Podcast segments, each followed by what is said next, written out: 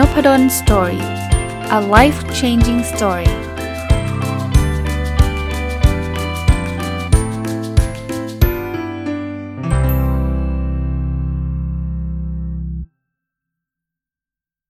สวัสดีครับ ยินดีต้อนรับเข้าสู่นพดล Story พอดแคสต์นะครับวันนี้เนี่ยอยากจะเอาประสบการณ์เรื่องการตีพิมพ์ผลงานวิจัยที่ International Journal เนี่ย มาเล่าให้ฟังนะครับผมมี จะเรียกว่ามีแรงบันดาลใจหรือแรงจูงใจอย่างนี้ฮะ คือเข้าใจว่าหลายคนอาจจะยังไม่ได้ไม่ใช่ยังไม่ได้นะต้องบอกไม่ได้เป็นอาจารย์มหาวิทยาลัย หรือว่าอาจจะไม่ได้มีประสบการณ์ทางด้านการทำงานวิจัย ก็ถือว่าเป็นการเล่าเรื่องที่ท่านอาจจะยังไม่เคยรู้ว่ากระบวนการมันเป็นประมาณไหนนะครับ แต่ว่าอีกส่วนหนึ่งเนี่ยผมคิดว่าท่านเป็นนักศึกษาปริญญาโทปริญญาเอก หรือแม้กระทั่งเป็นอาจารย์ในมหาวิทยาลัยเนี่ย อาจจะเคยผ่านประสบการณ์ประมาณหนึ่งมานะครับ ก็ถือว่าเป็นการแลกเปลี่ยนประสบการณ์กันก็แล้วกันเล่ากระบวนการทั่วๆไปก่อน เวลาเราทำวิจัยกันนะครับทำเสร็จแล้วเนี่ยมันจะต้องมีการตีพิมพ์เผยแพร่ ถามว่าทำไม เพราะว่าถ้าวิจัยทำเสร็จแล้วมันมันไปอยู่ในในคอมพิวเตอร์ของเรา มันก็คงไม่มีประโยชน์กับคนอื่นนะเป็นงานวิจัยที่ที่ที่ทำไปก็ไม่มีใครรู้ นำไปใช้ประโยชน์ไม่ได้ก็ก็คงไม่ดีนะครับ เพราะฉะนั้นไม่ใช่เฉพาะประเทศไทยนะครับ นักวิจัยทั่วโลกเลยเนี่ยเขาก็จะมีที่ที่จะต้องไปไปเผยแพร่นะครับ วิธีที่เป็นที่นิยมที่สุดก็คือเข้าไปในเข้าไปตีพิมพ์ในวารสารทางวิชาการคราวนี้เอ่อถ้าเป็นของคนไทยเองมันก็มีวารสารอยู่ 2 กลุ่มนะกลุ่มแรกก็คือวารสารในประเทศ กับกลุ่มที่ 2 คือวารสารต่างประเทศ ก็แน่นอนครับจำนวนคนอ่านก็ก็ต่างกัน เพราะว่าถ้าเฉพาะในประเทศคนอ่านก็ต้องเป็นคนไทย เพราะว่าวารสารในประเทศส่วนใหญ่ ก็จะตีพิมพ์เป็นภาษาไทย ถ้าเราอยากให้งานวิจัยเนี่ยเข้าไปสู่ Impact มากขึ้น Impact ก็คือผลกระทบมากขึ้นเนี่ยเราก็จะต้องส่งไปที่วารสารต่างประเทศคราวนี้เล่าให้ฟังต่ออีกวารสารต่างประเทศเนี่ยมันก็มีเยอะนะครับ แต่มันก็มีเกรดที่แตกต่างกัน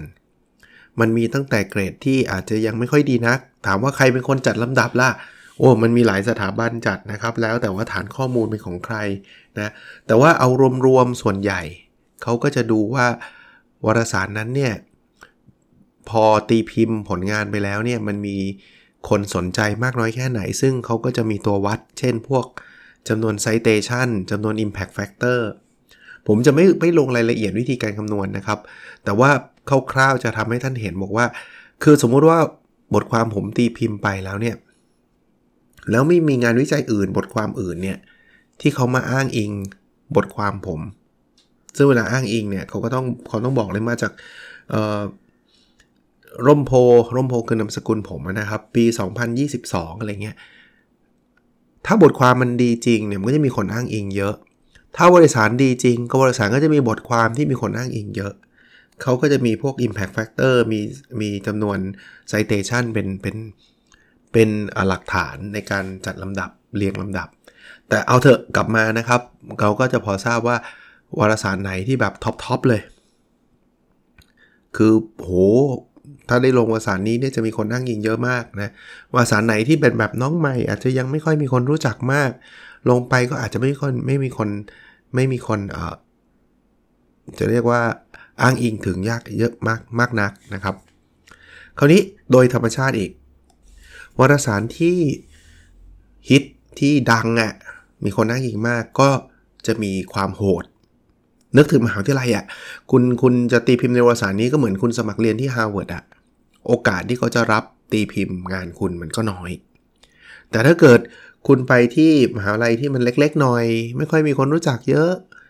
โอกาสที่เขาจะรับตีพิมพ์คุณก็สูงนะก็อันนี้อาจารย์แต่ละคนก็คงต้องหรือนักศึกษาเองก็คงต้องสืบค้นสักนิดนึงว่าในฟิลของเราเนี่ยวารสารไหนเป็นระดับ Harvard MIT Stanford วารสารไหนเป็นระดับแบบธรรมดาธรรมดาหรือ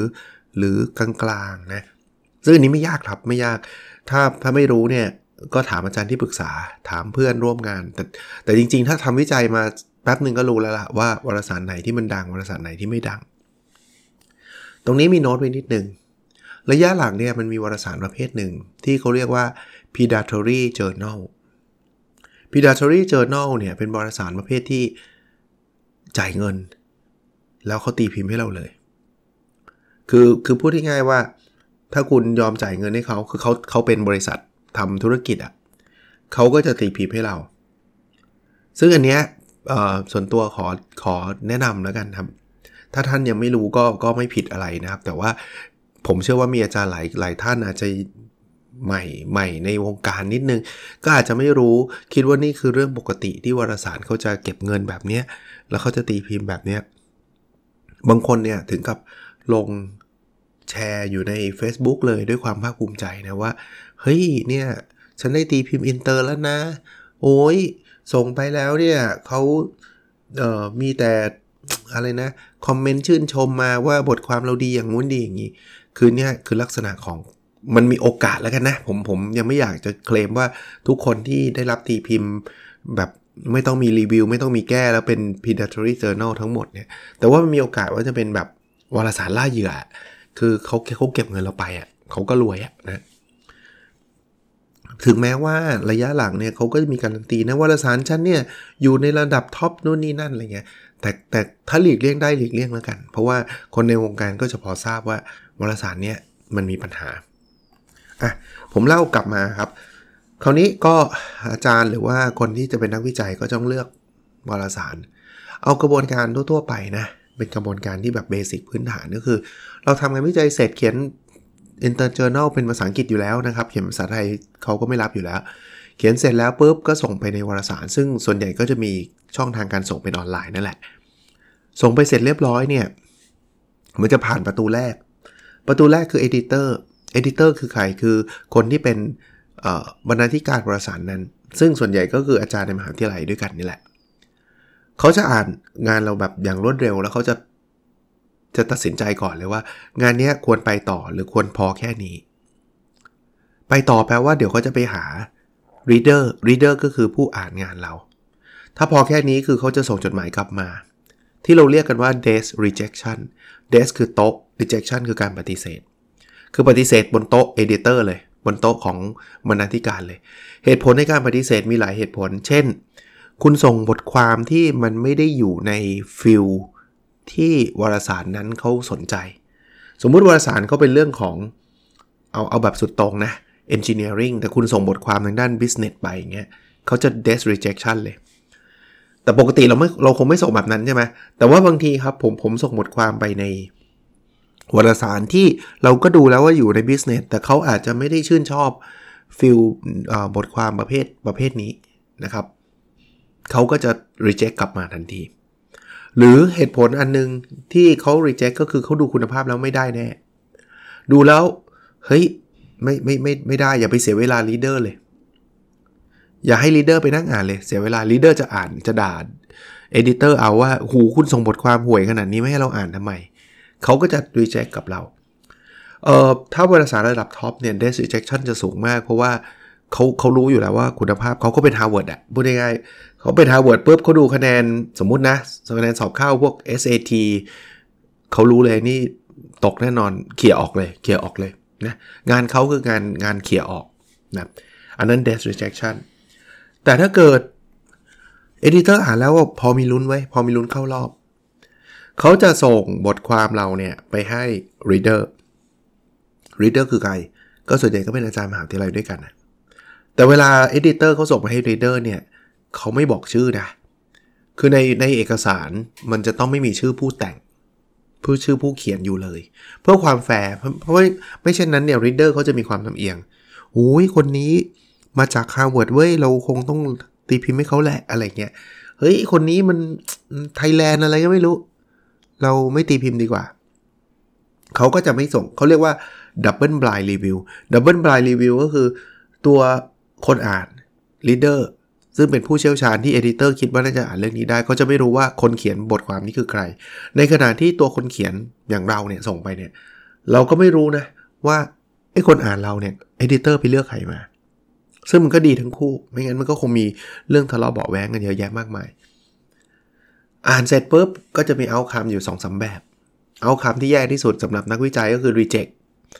เขาก็จะอ่านมาถ้า reader อาจจะเป็น 2 ท่าน 3 ท่านแล้วแต่วารสารนะครับ ถ้า reader เห็นพ้องต้องการว่า reject editor เขาก็ส่งจดหมายกลับมาหาเรา อีเมลอะนะเขาก็ส่งกลับมาหาเราว่า sorry นะ reader เขา reject นะ ด้วยเหตุผลประมาณนี้ เราก็ได้แต่น้ำตาไหลนะครับ ก็ก็เสียใจนะ ไม่ถึงกับน้ำตาไหลหรอกจริงๆ เดี๋ยวนี้ชินละ แต่เราก็จะได้ส่วนใหญ่ก็จะได้คอมเมนต์กลับมาว่า เฮ้ยเขาเมีเหตุผลใดที่เขาไม่รับเรา กับอีกอันหนึ่งก็อาจจะเป็น revision revision คือเอ่อ reader เขาอ่านแล้วเขารู้สึกว่ามันยังพอมีโอกาสตีพิมพ์ได้ แต่ว่าต้องแก้ไข แก้ไขก็ปกติจะมีอยู่ 2 แบบ คือแก้ไขแบบเยอะแบบกับแบบน้อย แบบเยอะคือ major revision กับแบบน้อยคือ minor revision คือพอเป็น major ปุ๊บเนี่ย editor เขาจะมีการตัดสินของเขาอีกทีหนึ่งว่าจะให้แก้ดีไหมเพราะบางที โอ้ยดูแก้เยอะอย่าเลย ปฏิเสธมันเลยดีกว่า เขาก็จะปฏิเสธ ส่วนใหญ่จะมีอาจจะมี reader คนหนึ่ง reject อีกอีก reader คนหนึ่งเป็น major revision เนี่ย ก็คือแก้ใหญ่เนี่ย อีกคนหนึ่งเขาไม่ไม่ตีพิมพ์เนี่ยเขาก็อาจจะรู้สึกว่าเสียเวลาให้แก้ ยิ่งเขาเป็น journal ดังๆนะเขาก็บอกเฮ้ยอย่าเลยระดับเราแล้วเอาทิ้งดีกว่า เขาก็จะ reject แต่ถ้าเกิด Editor เห็นแล้วว่ามันมันดีเว้ยบทความนี้มันมีมุมที่จะแก้ได้ เขาก็อาจจะให้เราแก้ Minor แสดงว่านี่แบบแทบจะไม่มีอะไรแก้มากแล้วเออเช่น ไปเพิ่ม paper ตัวนี้หน่อย paper นี้มันอ้างน่าจะอ้างอิง paper นี้ ก็ก็ส่งมาส่วนใหญ่ถ้าเป็น minor revision ถ้า reader ส่วนใหญ่เขาให้ minor revision เนี่ย editor มักจะส่งมาให้แก้นะครับ เขาคงไม่ reject แล้วก็ส่วนใหญ่ก็ไม่น่าจะไม่น่าจะพลาดอะ แล้วสุดท้ายถ้าเกิดเราเราแก้ไปบางทีอาจจะมี 1 รอบ 2 รอบ 3 รอบนะครับ แล้วแต่นะครับจนกว่า reader จะพอใจเนี่ยหรือ editor จะพอใจเนี่ยเขาก็จะตีพิมพ์วารสารตีพิมพ์บทความเรา ก็เป็นอันจบ กระบวนการจะเป็นประมาณนี้นะครับ อาจารย์หลายท่านที่เคยทำวิจัยก็น่าจะคุ้นเคยกระบวนการนี้อยู่ ผมโน้ตไปนิดนึงนะครับ อันนี้คือประสบการณ์การทำวิจัยในภาคบริหารธุรกิจนะ สำหรับสายวิทย์สายอื่นๆนะสายการแพทย์สายอะไรอาจจะมีบางเรื่องบางอย่าง อาจจะไม่ได้ตรงกับผม 100%นะครับผมแต่ผมตีพิมพ์ในวารสารบริหารธุรกิจ แต่ว่าเชื่อว่าไม่ได้ต่างกันมากนัก คราวนี้อีกอีกเรื่องหนึ่งที่อยากจะมาแชร์คือประสบการณ์แปลกๆ คือคือถ้าเกิดไอ้เรื่องรีจงรีเจกมันไม่ได้แปลกอะไรเนาะไอ้เรื่องแก้เกอร์นี้เป็นเป็นเรื่องปกติธรรมดานะครับ แต่ว่าเคยเจอเรื่องราวแปลกๆ ที่เกี่ยวข้องกับการตีพิมพ์ แปลกๆในเชิงที่แบบบางทีมันก็ดูดูแบบน่าหงุดหงิดใจนะครับ ถือว่าเป็นการแลกเปลี่ยนกันแล้วกันนะครับ แต่ทุกอย่างก็ผ่านไปแล้ว เรื่องแรกที่ผมรู้สึกหงุดหงิดใจเล็กน้อย คือมันมีสมัยเป็นอาจารย์ใหม่ๆนะมีบางวารสารเนี่ยเขาเขาต้องการคนส่งงานเขาให้ ให้เยอะขึ้น เพราะว่าผมเข้าใจว่า journal หรือวารสารเขาเนี่ยมันมีตัววัดหลาย ๆ ตัว เช่น ตัววัดว่าวารสารเนี้ยมีจำนวนคนส่ง journal เข้ามามากน้อยแค่ไหน แล้วมันอาจจะสะท้อนไปถึงความเข้มข้นในการคัดเลือก ถ้าสมมุติว่าส่งร้อยรับ 10 อย่างเงี้ยมันดูแบบ acceptance rate แค่ 10%นะมันดูเป็นวารสารที่พรีเมียมเป็นดูวารสารที่ดีใช่ไหมผมไม่แน่ใจว่าไอ้ตัววัดพวกนี้เนี่ยมันเกี่ยวข้องกับการที่วารสารนั้นจะถูก นำเข้าไปอยู่ในฐานข้อมูลชั้นนำมากน้อยแค่ไหน เช่น ฐานข้อมูลเช่นของ Scopus ของ e m e r a l ของอะไรอย่างเงี้ยนะเป็นฐานข้อมูลระดับนานาชาตินะเขาอาจจะมี indicator พวกนี้อยู่ เนื่องจากผมไม่ได้เป็น editor นะครับผมก็ผมก็ไม่รู้ว่ามันจะมีอะไรแบบนี้หรือเปล่า แต่ข้อสังเกตคือมันมีวารสารหนึ่ง ผมไปไปนำเสนอผลงานวิจัยในที่ประชุม ของงานของทางวิชาการแห่งหนึ่ง คือปกติเนี่ยเวลาทำงานวิจัยเนี่ยหลายครั้งก่อนที่เราจะไปตีพิมพ์ในวารสารเนี่ยเราก็จะไป present paper เขาเรียกกันว่า present paper ตาม conference ตามที่ประชุมต่างๆ ซึ่งซึ่งก็จะได้รับไอเดียรับคอมเมนต์มาจากคนที่อยู่ใน field เดียวกับเรานะครับ อาจารย์คนอื่นนะครับ คนที่มีประสบการณ์อะไรเงี้ยซึ่งมันก็ดีสำหรับงานวิจัยเรา คราวนี้หลังจากไปประชุมที่ conference นั้นเสร็จปุ๊บเนี่ย วารสารเนี้ยก็ส่งอีเมลมาบอกว่าเขาอะได้ไปฟังงานเรา แล้วเขารู้สึกว่างานเราอะมันดีมากแบบเจ๋งมากสุดยอดแบบคือคือเขียนมาแบบว่าดีมาก อยากจะให้ส่งมาที่วารสารเราหน่อย เพื่อที่จะตีพิมพ์อารมณ์คล้าย ๆ แบบนั้นนะเขียนมาทำนองนั้น ด้วยความที่เราไม่มีประสบการณ์เยอะนะ เราก็ดีใจใช่ไหมเราก็เราก็เข้าใจว่าวารสารเขา น่าจะเห็น potential เพราะเขาบอกว่าเขามานั่งฟังเราด้วยอะ่ะเขาจะต้องแบบ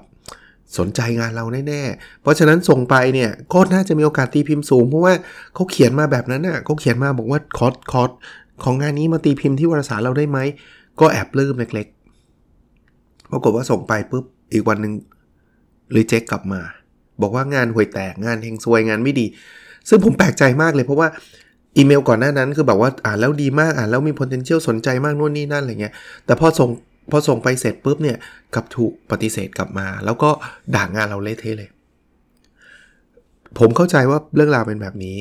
เขาต้องการให้คนส่งเยอะๆ แล้วผมเข้าใจมาทีหลังนะ มาเรียนรู้ทีหลังว่า อ๋อ อีเมลที่เขาส่งอะมันคงไม่ใช่เราคนเดียวหรอก จริงๆเขาอาจจะส่งทุกคนที่ไป conference ในในวันนั้นในดึในปีนั้นอะไรเงี้ย คือเขาส่งกระจายแล้วเขาต้องการคนอย่างเรานี่แหละ ที่แบบหลงเป็นเหยื่อว่าให้ให้ให้ให้ส่งไปหาเขาอะเพื่อเขาจะได้ reject เขาเขาแค่อยากได้จำนวนคน submit นะผมเชื่อว่าแบบนั้นนะ ถ้าผมผิดขออภัยแต่ว่า แต่ว่าไม่งั้นไม่มีเหตุผลใดๆที่คุณเขียนวันหนึ่งคุณเขียนจดหมายบอกว่าบทบทความคุณดีมากน่าสนใจมาก และอีกวันหนึ่งคุณบอกว่าเป็นบทความที่ไม่ได้เรื่องไม่ ไม่ไม่ได้ตอบโจทย์เจอแนลไม่ได้อะไรสักอย่างอู้ตอนนั้นเป็นอาจารย์ใหม่ ๆ โกรธมากนะครับ ผมว่าคือคือผมพอจะเดาพอเดาเรื่องว่ามันน่าจะเป็นทรงนี้ผมว่ามันอันเอติคอลคือถ้าเกิดคุณจะกระตุ้นให้คนส่งบทความคุณต้องเขียนอีกแบบหนึ่งคุณบอกว่าคุณสนใจจะส่งบทความมาที่นี่ไหมอะไรเงี้ย แต่นี่คือบทความมันหลอกให้คิดว่าเขามานั่งฟังผม present แล้วคิดว่า point นี้ดีมากอยากมาส่งวารสารเราไหมอะไรเงี้ยมันคนละแบบกันนะ อย่างนี้มันหลอกให้ส่ง แล้วพอส่งเสร็จก็มาปฏิเสธแบบทันทีทันควัน เพราะว่าจะได้ตัวเลขดีๆ ว่ามีคนส่งเยอะแยะปฏิเสธไปเพียบอะไรเงี้ยตอนนั้นเขียนยาวมาก แต่ว่าสุดท้ายก็เหย็บยับยั้งชั่งใจนะว่าเออช่างมันเถอะเพราะเขียนด่าไปมันก็คงทิ้งขยะ มันก็คงไม่ยอมรับคำด่าก็ก็เป็นประสบการณ์อันหนึ่งนะครับ อันที่2นะที่เป็นประสบการณ์ในการตีพิมพ์ที่มันแปลกๆ อาจจะเชิงเชิงลบนิดนึงนะ แต่ว่าถือว่าเป็นการเล่าสู่กันฟัง คือมันมีวารสารแห่งหนึ่งเนี่ยที่ผมไปเสิร์ชดูคือคือปกติเวลาผมจะส่งวารสารเนี่ยนะผมจะเสิร์ชดูก่อนว่าวารสารนั้นเนี่ยตีพิมพ์ผลงานที่มันเกี่ยวข้องกับงานผมไหมถ้าผมรู้สึกว่ามันไม่ มันไม่เคยตีพิมพ์ผลงานที่เกี่ยวข้องงานผมผมจะไม่ส่ง คือชื่อมันอาจจะชื่อกว้างๆนะ แบบชื่อ business ชื่ออะไรอย่างเงี้ยมันจะมันอาจจะดูไม่ออกอะแต่ว่าถ้าเราเสิร์ชสมมุติว่าผมทำเรื่อง OKR หรือทำเรื่อง balance scorecard หรือ KPI เนี่ยถ้าเสิร์ชในวารสารนั้นแล้วมันมีบทความนั้นอยู่อะเราก็จะโอเค เราก็จะแบบส่ง คือส่งก็ไม่ได้แปลว่าเขาจะรับเรานะ แต่เราจะเริ่มรู้สึกว่า เออ มันมันอยู่ในทีมเขาถูกไหมก็เจอวารสารหนึ่งไป search ดูแล้วเรียบร้อยมีเรื่องที่เราทำอยู่ มันไม่ได้เรื่องแบบเป๊ะๆนะชื่อมันไม่เป๊ะแน่นอน แต่ว่าใน field นี้แน่นอน ก็ตัดสินใจส่งไป ส่งไปเสร็จปุ๊บก็ถูกปฏิเสธมาเลย editor ตอบกลับมาทันทีว่าเอองานไม่ได้เกี่ยวกับ scope ของวารสารนะ ก็แปลกใจนิดนึงว่าเอาแล้วทำไมมันมีตีพิมพ์วะไหนบอกว่าไม่เกี่ยวกับ scope ของวารสารมันมันดันมีตีพิมพ์เรื่องนี้ แต่ใจนึงก็คิดว่า เออ แต่เป็นไปได้นะ editor ที่ตีพิมพ์เรื่องนี้มันอาจจะเป็นคนละคนกับคนนี้ก็ได้ คนนี้อาจจะเป็นคนใหม่ที่เข้ามาในวารสารนี้ อันนั้นมันตีพิมพ์เมื่อ 3 ปีที่แล้ว เออ scope มันอาจจะเปลี่ยนไปก็ได้ ก็ไม่เป็นไร ก็ ก็เฉยๆ ก็โอเคหาที่ใหม่ แต่ไม่อีกไม่กี่วันสัปดาห์หนึ่งประมาณ วารสารเนี้ยวารสารนี้เลยนะ ส่งอินไว้ผมมาให้มาเป็นรีเดอร์รีเดอร์คือให้มาเป็นผู้อ่าน พื่อรีวิวบทความบทความหนึ่งซึ่งผมอ่านชื่อบทความแล้วผมตกใจ เพราะว่ามันเป็นบทความที่เขียนแบบคือไม่ได้ลอกผมนะ แต่ว่ามันใกล้เคียงกับงานวิจัยผมเลย คือคือผมไม่ได้บอกว่า reader คนเอ่อคนส่งบทความนั้นลอกงานผมนะ คือมันคนละแบบกันคนละ context คนละประเทศคนละคือคือเรื่องราวไม่เหมือนแต่ว่าสมมติผมส่งบทความเรื่องเกี่ยวข้องกับ balance scorecard ไปอย่างเงี้ย เขาบอกว่าไม่อยู่ใน scope แต่อีกสัปดาห์หนึ่งมีมีคนส่งบทความเกี่ยวกับ balance scorecard แล้วเขาส่งมาอินไว้ให้ผมเป็นคนรีวิวเรื่อง balance scorecardงงเลยครับ ก็สัปดาห์ที่แล้วคุณยังบอกว่าไม่อยู่ใน scope สัปดาห์นี้ คุณดันให้ผมมารีวิวบทความที่ที่คุณบอกว่ามันไม่อยู่ใน scope ได้ไงอะ่ะ ก็คุณบอก balance scorecard มันไม่เกี่ยวกับบทความคุณอะ่ะ แล้วทำไมอันนี้เกี่ยวอะงงสารภาพจำไม่ได้ว่าตอนนั้นรีวิวให้เปล่า แต่ถ้ารีวิวให้ผมจะไม่ได้ว่าโกรธแล้วก็เลยไป reject บทความนั้นคนเขียนบทความนั้นไม่ได้ผิดอะไรนะ แต่เพียงแต่ว่า ผมแค่รู้สึกว่าอะไรวะ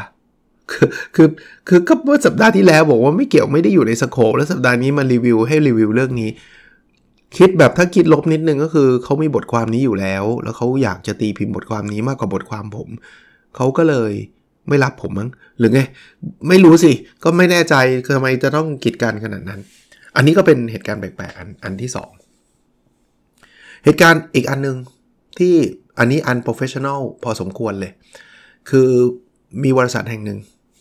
ผมส่งไปตามตามสูตร ส่งไปส่งกลับมีแก้ แก้ก็แก้กลับไป เขาก็บอกว่าเป็น minor revision จำได้ไหมครับ minor revision คือการแก้นิดหน่อย ซึ่งเป็นข่าวดีพอสมควร เพราะการแก้นิดหน่อยเนี่ย เป็นอะไรที่เกือบเกือบจะบุคุณภาพดีแล้วล่ะ ผมเอาเอางี้ส่งไปรอบแรกนะ ก็ลีดเดอร์ก็ไปอ่าน กลับมาเป็น minor revision ซึ่งปกติไม่ค่อยเกิดเท่าไหร่นะ อาจจะมี major มั่ง minor มั่งแต่อันนี้เป็น minor revision นะผมจำไม่ผิด เหมือนเหมือนไปเพิ่ม เพิ่ม literature review เพิ่มอะไรแบบเนี้ยแต่เป็นบทความเออเป็นวารสารที่ที่อยู่ในในในฐานข้อมูลที่ดีนะ ไม่ใช่ predatory เอ่อ journal นะ ไม่ได้เป็นวารสารเก็บเงินอะไรเงี้ย ไม่ใช่นะก็ก็ก็แอบดีใจเล็กน้อยว่าเออบทความนี้มันน่าจะเข้าขายคราวนี้หายไปเป็นหลายเดือนเลย ผมผมลืมลืมบอกนะครับว่าปกติกระบวนการพวกนี้เนี่ยมันมีตั้งแต่สามเดือนอย่างเร็วสุดเท่าที่ผมเคยเจอนะ แล้วก็ลากเป็น 6 เดือนเป็นปีก็มีนะ ไอเนี้ยลากยาวเลย หลังจากหลังจาก minor revision ลากยาวเลยลากยาวไปประมาณสักเกือบ6 เดือนเนี่ยใจผมผมคิดว่า เฮ้ยเขาคงไปอ่านเพิ่มแต่ทำไมมันอ่านนานจังวะเขาบอก minor revision ใช่ไหมทำไมอ่านนานจัง ก็ทิ้งไว้จน 6 เดือนเขาอย่างเงียบอยู่ก็เลยเขียนอีเมลไปถาม editor ว่าผมส่งบทความไปแล้ว แล้วทำไมมันนานจัง แต่ใจผมตอนนั้นเนี่ยผมคิดว่า editor น่าจะรู้แหละว่า เออ บทความผมมันเป็น minor revision และแก้หมดแล้วที่เขาแนะนำอะก็บอกว่าต้องเพิ่มบทความ citation หมายถึงว่าเพิ่มการอ้างอิงบทความไปบทความอะไรเพิ่มเติมอะไรเงี้ยผมทำครบอะคือมันไม่ได้ คือถ้าเกิดใครอ่านปุ๊บต้อง accept แล้วแหละ ถ้าถ้าถ้ามีแค่ให้ revision แค่นี้นะ ปรากฏว่า editor ตอบกลับมาเร็วมาก แต่ตอบกลับมาแบบช็อกมากบอกว่าเออบทความคุณไม่ได้เข้าข่าย scope ของ journal นี้ เฮ้ย ไม่ใช่แล้วมั้ง เพราะว่าถ้าคุณไม่เข้าข่าย scope ของ journal นี้ คุณควรจะ reject มาตั้งแต่รอบนู้นเลยตอนที่ผมส่งเมื่อก่อน 6 เดือนที่แล้วอีกใช่ไหมถ้ามันไม่เข้าข่ายมันต้องตอบมาแล้วไอ้นี่คือตอบส่งต่อไปให้รีวิวเวอร์ให้ reader เขาอ่าน reader เขาอ่านบอกว่าเป็น minor revision minor revision เราแก้กลับไปส่งไป แล้วตอบกลับมาบอกว่า ไม่อยู่ในสโคป journal นี้เนี่ยนะ ผมก็เข้าใจว่ามัน mistake แน่นอน ผมก็เขียนกลับไปบอกว่า เฮ้ยเดี๋ยวกระบวนการเป็นแบบนี้ ผมส่งไปตั้งแต่คราวนู้นคุณไม่ได้ reject ผมมาถึงตรงนี้ เอ่อมีเอ่อคุณไม่รีเจ็คคุณส่งให้ leader อ่าน leader อ่านบอกว่าเป็น minor ผม copy อีเมลให้เขาดูเป็น minor revision ผมแก้ minor revision แล้วคุณบอกว่าไม่เข้าสโคปมันมัน what what do you mean มันแปลว่าอะไร ผมเข้าใจว่า editor อะช่วย ช่วยคือ เขาคงคิดว่าบทความนี้เพิ่งเข้ามาครั้งแรก แล้วคงขี้เกียจอะขี้เกียจส่งต่อหรือ whatever หรือเขาอาจจะไม่ชอบส่วนตัวหรือไงก็ไม่รู้แหละเขาอ่านเร็วๆเสร็จปุ๊บเนี่ยเขาปฏิเสธมาเลย แล้วก็บอกว่าไม่ตรงสโคปคงเป็น standard email ที่ตอบกลับมา ว่าไม่ตรงสโคปผมก็เขียนแย้งกลับไป แต่ผมเข้าใจว่าเขาคงมีอีโก้แล้วล่ะ คงไม่ยอมรับตัวเองว่าผิดพลาดอะเขาก็บอกว่าเขายืนยันคำเดิม เป็น minor เอ้ยเป็นเป็นไม่ไม่ตรง scope ทั้งทั้งที่หลักฐานมันยืนยันว่าถ้าไม่ตรงคุณต้อง reject มันตั้งแต่แรก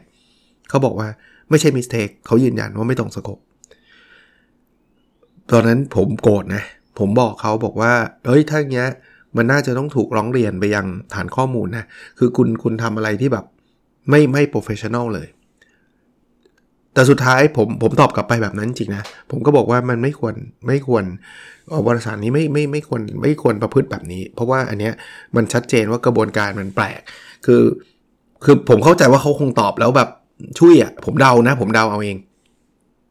แต่สุดท้ายผมก็ไม่ได้ร้องเรียนนะ ผมขี้เกียจไปต่อความยาวสาวความยืด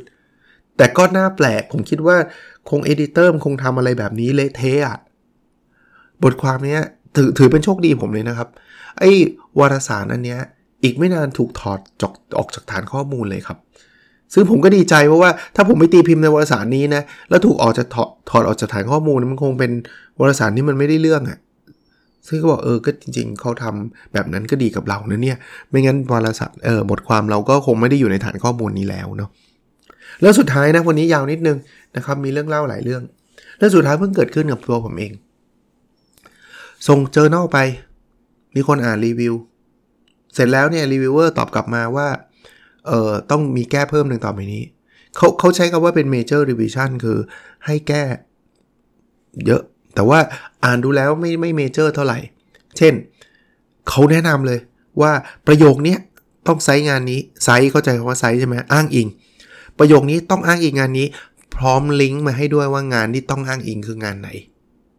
ประโยคนี้ต้องอ้างอิงงานนี้ พร้อมลิงก์มาด้วย ประโยคนี้ต้องอ้างอิงงานนี้ประมาณสัก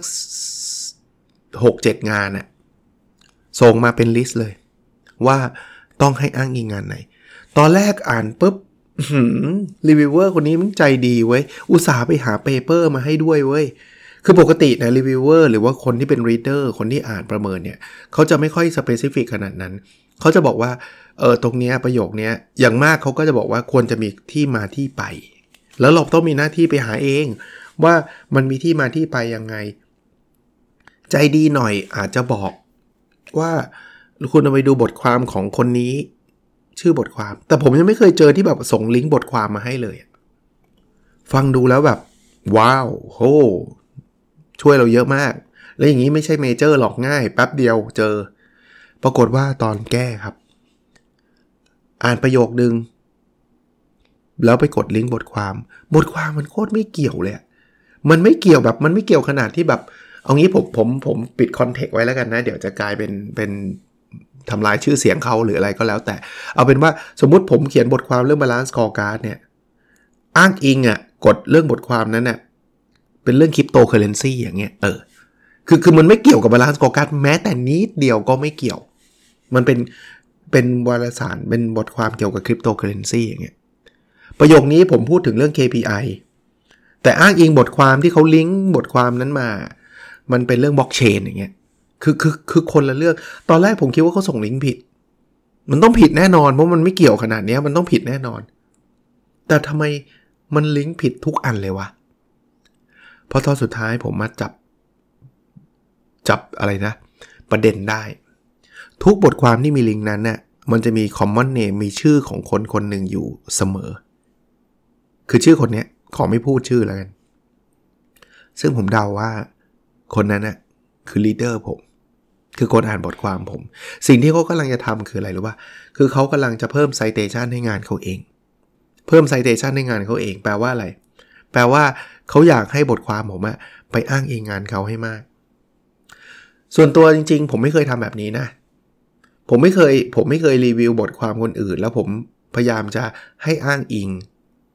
บทความของผมเองเลยนะ ถ้าเขาคิดว่าบทความผมยังไม่ควรอ้างอิงผมก็ไม่ว่า ผมก็จะรีวิวไปตามเนื้อผ้าจริง ๆ ว่าอันเนี้ย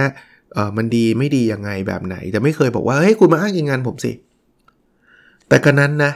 ถ้าเขาจะให้อ้างอิงงานเขาจริง ๆ ผมไม่ขัดนะ ถ้างานเขามันเกี่ยวข้องกับงานผมจริง ๆ คือเอานะ่ะเขาเขาอยู่ในฟิลนี้ เขาเคยทำบทความนี้ แล้วเขาบอกว่า เฮ้ย บทความคุณทำไมไม่อ้างยิงงานผมล่ะ เขาเขาไม่พูดหรอกว่างานใครนะ แต่ว่ามันพอพอปรับพอจะเข้าใจได้อะว่า ถ้าเขาลิงก์มาแบบมันตรงอะแต่เงี้ยผมทำเรื่อง KPI ไปให้อ้างอิงงานที่เกี่ยวข้องกับคริปโตเคอเรนซีอะมันไม่ใช่อะ ผมตัดสินใจว่าผมไม่ทำนะ คือตอนนั้นมันมีไดเลมม่าคือ ถ้าผมทำถ้าผมอ้างอิง ผมเชื่อว่าบทความผมอะ เวลาส่งแก้ไปอะแล้วผมมีการอ้างอิงบทความเขา ซึ่งมันไม่เกี่ยวข้องใดๆกับบทความผมเลยเนี่ยมีการอ้างอิงเนี่ยลีดเดอร์คนนี้ให้ผ่านแน่นอนครับ เพราะเขาเขามี motivation หรือมีแรงจูงใจอยู่แล้วว่าเขาอยากจะทำให้งานงานเขาได้ถูกอ้างอิงเยอะ เพราะนั้นเนี่ยเขาต้องเขาต้องเชียร์ให้บทความผมตีพิมพ์อยู่แล้ว เพราะถ้าบทความผมตีพิมพ์เนี่ยเขาจะได้ citation เพิ่มขึ้นอีก 7 บทความของเขาทันที เพราะฉะนั้นเนี่ยเกือบจะเกือบจะแน่นอนเลยว่า ถ้าผมยอมทำตามที่เขาบอกเนี่ย ตีพิมพ์แน่ แต่ถ้าผมไม่ยอมทำตามที่เขาบอก โอกาสที่เขาจะรีเจ็คก็สูง อ๋อ ฉันแนะนำแล้ว แกไม่ทำใช่ไหม เขาก็จะหาเรื่องบอกว่า ไม่แก้ตามที่บอกนู่นนี่นั่นรีเจ็คบทความห่วยไม่มีคุณภาพ เขาจะมีเหตุผลของเขาแหละ ผมเดาผมเดาว่าเขาไม่รู้ว่าผมรู้ว่าน่าจะเป็นเขา เพราะว่า เขาก็คงคิดว่า เอ้ยยังไงนี่มันต้องอ้างอิงตามเขาแหละเขาแนะนำมาตั้งเยอะ แต่เวลาเขาแนะนำเขาไม่บอกชื่อบทความนะเขาบอกลิงก์บทความไม่หรอกปะบอกชื่อมันเขาคงอายอะ่ะมันจะไปเกี่ยวอะไรคริปโตเคอเรนซีไม่เกี่ยวเลยเงี้ยมันเรื่องเรื่องการวัดผลองค์กร แล้วไม่เกี่ยวอะไรกับเรื่องของบล็อกเชนเรื่องอะไรไม่เกี่ยว แล้วแล้ว paper เขาเป็น paper แบบ math math เลยนะเป็นแบบแมทคือคณิตศาสตร์มีแต่ตัวอักษรกรีกเงี้ยคือมันไม่เกี่ยวแบบซูเปอร์จะไม่เกี่ยวเลยอะ แต่สุดท้ายเนี่ยผมตัดสินใจเลือกทางที่ผมคิดว่ามันดีสำหรับคุณภาพนะผมไม่ผมไม่อ้างครับ แต่ผมเขียนเขาแบบตอบเขาไปแบบสุภาพนะ ว่าขอบคุณนะที่คุณอาแนะนำเปเปอร์ให้แต่ผมเจอเปเปอร์ที่มันมันเกี่ยวข้องมากกว่า แล้วผมขออนุญาตอ้างอิง paper เหล่านี้ ส่วน paper ที่ท่านส่งมาเนี่ย เอาไว้มีโอกาสที่ผมจะทำวิจัย ถ้ามันมีความเกี่ยวข้อง ผมจะนำ paper นี้ไปอ้าง ก็ตอบแบบสุภาพที่สุดเท่าที่เป็นไปได้ แต่เราว่าเขาคง reject แหละ ซึ่งก็เสียเวลาผมมากนะ เพราะว่าบทความมันมาอยู่กับอย่างเงี้ยแล้วถูก reject ด้วยเหตุผลแบบเนี้ย ซึ่งผมว่ามันไม่ถูก แต่สิ่งที่ผมทำเพิ่มนะ ซึ่งซึ่งก็เป็นความเสี่ยงที่ยังไม่รู้นะว่าผลลัพธ์จะเป็นไง คือผมเขียนบอก editor ผมบอกว่าเออผมแก้ทุกข้อที่เขาแนะนำยกเว้นข้อเนี้ยที่ผมไม่แก้เหตุผล เพราะว่าวารสารเออบทความที่เขา ส่งมา มันไม่ได้มีความเกี่ยวข้องกับบทความผม แล้วผม list รายชื่อบทความที่เขาส่งมา แล้วผมบอกด้วยว่ามันมี common name คือคนนี้ ที่ที่เป็น author เดียวกันกับทุกบทความ ก็อาจจะเป็น reader ก็ได้ ผมก็ไม่รู้ แต่ว่ามันมีมันมีแนวโน้ม เพราะฉะนั้นเนี่ยผมเลยคิดว่าถ้าถ้าเป็นการรักษาคุณภาพของบทความผม และคุณภาพของ journal ของคุณด้วยเนี่ย ผมจึงไม่ทำนะ ทำไมผมถึงบอก editor เพราะผมรู้สึกว่าถ้าผมไม่ได้บอกอะไรส่งไป แล้ว reader อ่านแล้วเขาพบว่าไม่มีบทความเขาอยู่ เขาก็จะหาเหตุผล เขาคงไม่บอกหรอกว่าที่ปฏิเสธ เพราะว่าไม่ยอมอ้างอิงบทความตัวเอง เขาไม่บอกหรอก เขาจะบอกว่ายังไม่คุณภาพไม่ดี methodology ยังไม่ได้วิจัยยังไม่เข้มข้นอะไรเขาจะมีเหตุผลแบบนั้น ซึ่ง editor เห็นเขาก็จะ reject ตามเขาจะ agree เพราะฉะนั้น editor ควรรู้ แต่ความเสี่ยงยือคือ ถ้า editor รู้จักกับ reader ก็คือผมก็จบถ้าเป็นเพื่อนกัน อ๋อนี่ไม่ยอมช่วยช่วยเพื่อนเราเหรอ ก็ reject แต่อย่างน้อยผมก็จะรู้ไว้ว่า editor journal นี้เป็นเป็นแบบเป็นแบบไหนเนาะ ก็อันนี้เล่าให้ฟังวันนี้เลยเถิดมายาวเลยนะครับ ใกล้ปีใหม่แล้ว แต่ก็นี่คือนี่คือประสบการณ์แบบดักดักหน่อยนะ จริงๆ ทุกคนส่งไปมันก็ไม่อาจจะไม่ได้มีประสบการณ์แบบนี้ ผมก็ส่งเป็นหลายหลายโหธนาก็คงเป็นร้อยร้อยครั้งอะมั้ง มันก็มีบ้างนะที่จะเจออะไรแบบนี้ที่เจอแบบดีๆ ก็มีเยอะแยะ แต่ดีๆ ก็ไม่ได้ไม่ได้มาเล่านะมันก็กระบวนการที่เขาแนะนำดีบางบางโคเอดิเตอร์มาคำนวณตัวเลขให้ผมด้วยนะ บอกว่าคุณคุณคำนวณผิดแล้วตรงเนี้ย ผมบอกให้ผมไม่ผิดนะ แกบอกดูใหม่ไปดูใหม่น่าจะผิด เชื่อดิว่าผิดผมเออเฮ้ยผิดจริงไว้อะไรเงี้ยคือเก่งอะ่ะก็มีประทับใจ reader บางคนก็ใจดีใจดีแบบแก้จะแก้ paper ให้อะคือแบบ คือแก้ไปสองครั้งก็บอกอันนี้เขียนอย่างนี้ที่เขียนอย่างนี้ คือแบบเหมือนเป็นอาจารย์ น่าจะอาจารย์อาวุโสอะไรเงี้ยนะ ผมก็ไม่รู้ใครนะเขาบอกไม่งั้นแหมคือเหมือนแนะนำแล้วเขียนไม่ถูกใจอะ่ะเหมือนเราเป็นเด็กเป็นเอกเขาอะไรเงี้ยก็ก็เข้าใจได้นะ คนเขาก็มีมีคอมเมนต์แบบนั้นได้ โอเคนะครับ นิดหนึ่งพรุ่งนี้เนี่ยตอนแรกจริงๆว่าจะจัดรายการจำได้ไหมสัปดาห์ที่แล้วบอกว่าจะโอเควิกฤตจะจัดปีใหม่ มันดูแปลกๆอะไม่เอาดีกว่า ผมจะจัดโอเควิกฤตเป็นตอนส่งท้ายวันพรุ่งนี้เลยดีกว่า วันศุกร์นะจบจบ จบโอเควิกฤตวันศุกร์เลย แล้วก็เดี๋ยวส่งท้ายปีค่อยมาสรุปเอ่อโอเครายปีกันนะครับ แล้วก็ขึ้นปีใหม่มาตั้งเป้าหมายปีใหม่กันนะครับ โอเค แล้วเราพบกันในสดถัดไปนะครับ สวัสดีครับ